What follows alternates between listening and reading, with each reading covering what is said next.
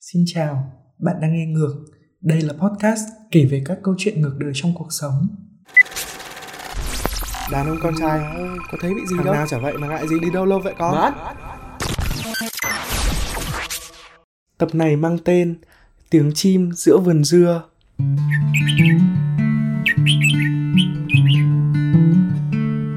Mấy con trào mào cứ lượn lờ giữa vườn dưa Đáp xuống rồi lại bay lên một cách tự do như không có người ở đó Chúng thi nhau díu rít giữa cái nắng hè tưởng chừng như xuân đang về Thằng Mẫn ngồi từ xa thích thú quan sát Xung quanh nó là mấy anh thanh niên trai tráng trong xóm Cả đám nắp mình dưới bóng dâm nghỉ mệt sau khi thu hoạch xong mấy luống dưa. Khác với mọi người xung quanh, thằng Mẫn nhỏ con, da trắng, tóc mái rẽ sang một bên trông rất thư sinh. Nó là con cưng của bà Năm, chủ vườn dưa này. Không chỉ là con một, Mẫn còn học rất giỏi, ngoan hiền có tiếng trong xóm. Nó đang theo học lớp 8 tại trường làng. Hôm nay cuối tuần nên nó mới được bà Năm cho ra đây cùng mọi người. Má, con chả mảo sung ghê. Một anh trai trong nhóm lên tiếng, một tay cầm miếng dưa hấu cắn dở, tay còn lại chỉ về phía con trào màu đực đang hăng say tán tỉnh bạn tình. Nó liên tục nhấp đuôi, khoe giọng, tiến về phía các con chim mái. Thằng Mẫn quay qua nhìn, thoáng thắc mắc không biết trào màu giao phối với nhau như thế nào. Ê Mẫn, chị mày biết gái chưa? Đang suy nghĩ lan man, thằng Mẫn giật mình khi nghe câu hỏi trên. Nó quay mặt lại, hai má đỏ ửng. Chưa biết phải trả lời sao thì cả đám đã bật cười khen khách. Thằng Mạnh xóm trên chen vào. Đàn ông con trai, thằng nào chả vậy mà ngại gì? Hồi bằng tuổi mày, anh mày đã biết chơi gái rồi. Cứ thế cả đám thao thao về mấy chuyện đàn ông. Thằng Mẫn chỉ biết ngồi nhìn. Dù không nói gì nhưng nó rất tò mò muốn nghe. Bà Năm đi ngang qua thấy vậy liền cau có. Tụi mày đừng có bày hư thằng nhỏ. Rồi quay sang Mẫn, rúi vào tay nó cái nón rộng vành. Nghe chi ba cái tảo lao đó, về nhà cơm nước đi con. Thằng Mẫn cầm nón đứng dậy, lấy tay phủi vội mấy phát sau mông rồi đi về. Nhà nó cách vườn dưa tầm mấy trăm mét, mà đúng hơn là cách nhau chỉ hai căn. Ở quê nó, đất rộng thanh thang, còn nhà cửa thì thưa. Chỉ vài phút, Mẫn đã về tới nhà, nó đi tắm ngay vì quá nóng. Cởi hết đồ, Mẫn xối một ca nước thật mạnh lên người, rồi liên tiếp vài ca nữa. Bất chợt, nó nhìn xuống cậu bé của mình.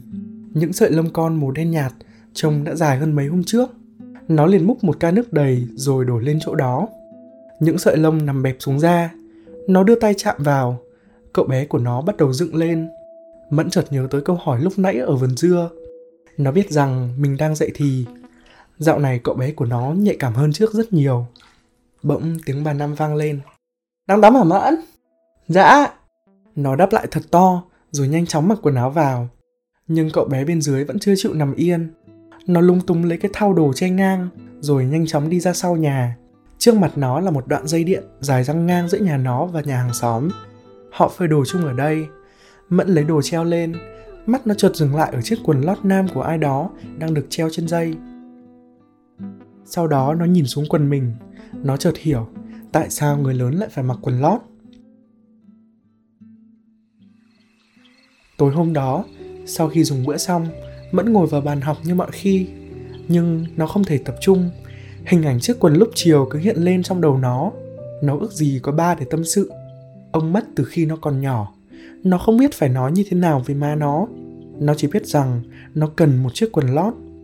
Không chỉ để che đi cái bộ phận nhạy cảm trong cơ thể, mà còn để má nó biết rằng nó đã lớn. Từ bên ngoài cửa sổ nhìn vào, Mẫn đang cặm cụi dưới ánh đèn ở góc phòng. Miệng nó lầm bầm gì đó như đang học bài, nhưng thực ra nó đang tập nói cái chuyện nhạy cảm đó với má nó.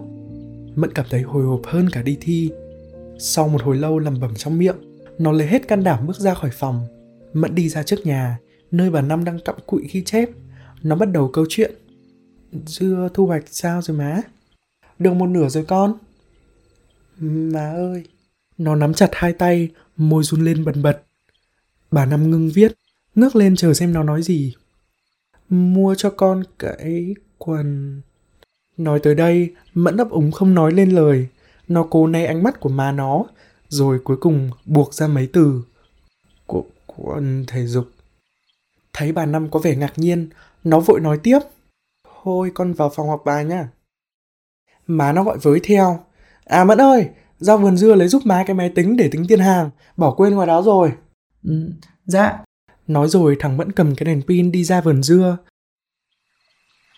Lúc này đã hơn 8 giờ đêm nhưng trời không tối lắm vì trăng tròn. Mẫn mải mê nhìn trăng, ngắm sao mà chẳng thèm mở đèn. Cứ thế nó đi một mạch tới vườn dưa, kéo cái hàng rào gai qua một bên, nó bước vào trong, xem tí là vấp phải cái dây điện mà nó treo ngay cổng. Mẫn lấy tay vắt cái bóng đèn lên nhánh cây cao hơn. Bất chợt, nó nghe thấy âm thanh gì đó là lạ. Không biết giờ này ai đang làm gì ở vườn dưa. Vốn tính tò mò, thằng Mẫn cứ thế chậm chậm tiến về phía cái tròi nơi phát ra âm thanh đó. Nó có thể thấy hai dáng người trần truồng đang quyện vào nhau. Tiếng thở hổn hển phát ra càng lúc càng rõ. Họ đang làm tình. Thằng Mẫn há hốc mồm, nó bất ngờ đến mức đánh rơi cái đèn pin xuống đất. Nghe thấy tiếng động, hai người trong tròi dừng lại. Họ nhìn ra phía ngoài nhưng chẳng thấy ai. Thằng Mẫn lúc này đang nằm sấp dưới đất, nắp mình sau mấy luống dưa. Nó đưa mắt nhìn về phía cái tròi. Đôi cha gái vội mặc quần áo vào rồi kéo nhau đi. Lúc ra tới cổng, người con gái quay mặt lại nhìn vườn dưa một lượt với dáng vẻ sợ sệt. Khuôn mặt cô hiện lên không quá rõ, nhưng dưới ánh đèn leo lét cùng ánh trăng trên cao, đủ khiến thằng Mẫn nhận ra một điều. Người con gái đó chính là cô Thúy, giáo viên của nó. Thằng Mẫn cứ nằm đó, đợi cho hai người họ đi thật xa nó mới đứng dậy. Nó nhìn xuống đũng quần của mình, cậu bé của nó đang dựng lên một cách hùng dũng. Hình ảnh cuộc làm tình vừa rồi cứ hiện lên trong đầu nó. Thằng Mẫn quên luôn cả việc phải lấy cái máy tính cho má. Nó đưa tay cho vào quần, mắt nhắm hờ, cảm giác thật khó tả. Nó không biết phải làm gì để cậu bé ngạo nghễ kia nằm xuống như bình thường, dù đã mấy phút trôi qua. Mẫn nhìn xung quanh, chợt thấy một trái dưa hấu tách đôi nằm trên mặt đất. Chắc bị ai đó làm rơi lúc thu hoạch. Nó tiến tới cầm nửa trái dưa hấu đưa lên, nhìn chăm chú. Bất ngờ, nó lôi dương vật ra khỏi quần, rồi cắm mạnh vào quả dưa. Mắt nó nhắm nghiền lại. Cứ thế, Mẫn đứng giữa vườn dưa, tận hưởng cái cảm giác khó tả chưa từng có. Phía trên trăng vẫn sáng, thấy cả mấy đám mây đang trôi chậm chậm. Bên dưới gió thổi nhẹ nhẹ như cổ vũ cho hành động của Mẫn. Chỉ sau vài động tác ra vào, nó phun trào ào ạt bên trong quả dưa. Người nó run lên, chưa bao giờ nó có cảm giác sướng như vậy. Nó ném cái dưa hấu sang một bên, dương vật nó lúc này đã xìu xuống. Mẫn lau đi về tinh còn đọng lại rồi cho vào quần. Nó vội lấy cái máy tính rồi chạy về nhà. Trời lúc này tối hơn hẳn, trăng đã ẩn mình sau lớp mây dày. Đi đâu lâu vậy con? Dạ, con ghé nhà bạn hỏi bài á.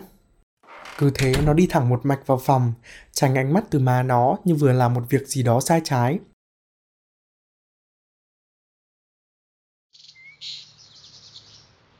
Sáng hôm sau, Mẫn đi học như mọi ngày. Mọi thứ diễn ra bình thường cho tới tiết học của cô Thúy. Cô bước vào lớp, nó chẳng dám nhìn thẳng vào mặt cô. Như những môn khác, cô bắt đầu gọi bọn nó lên trả bài cũ. Mẫn! Cái tên nó được vang lên, tim nó đập thình thịch. Dù đã học bài rồi nhưng lúc này trong đầu nó lại hiện lên những hình ảnh đêm hôm qua. Cậu bé trong quần nó hùng dũng vươn lên, nó không thể lên bảng trong tình trạng này được. Nó cố nhìn xung quanh để quên đi, nhưng vẫn không thể. Mẫn! Cô Thúy réo tên lên lần nữa khi thấy nó ngồi im. Không hiểu có chuyện gì, cô liền xuống chỗ nó. Xung quanh cả lớp đang xì sầm vì bình thường nó học rất giỏi, chẳng có chuyện sợ lên bảng trả bài. Thấy cô gần tiến lại, nó lắp bắp. Dạ nay em hơi mệt. Nó đưa mắt lên nhìn cô, tỏ vẻ đáng thương.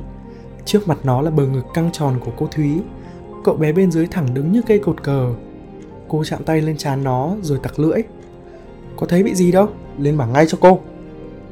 Đã bảo là không rồi mà. Mẫn la lên thật to. Nó bất ngờ đẩy cô ra rồi chạy ra khỏi lớp thật nhanh. Không ai hiểu chuyện gì đang xảy ra.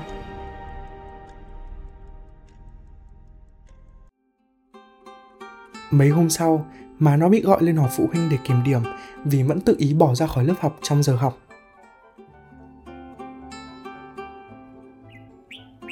Hôm đó trời nắng, Mẫn nằm giữa vườn dưa, mấy con trà mào vẫn hót líu lo không ngừng.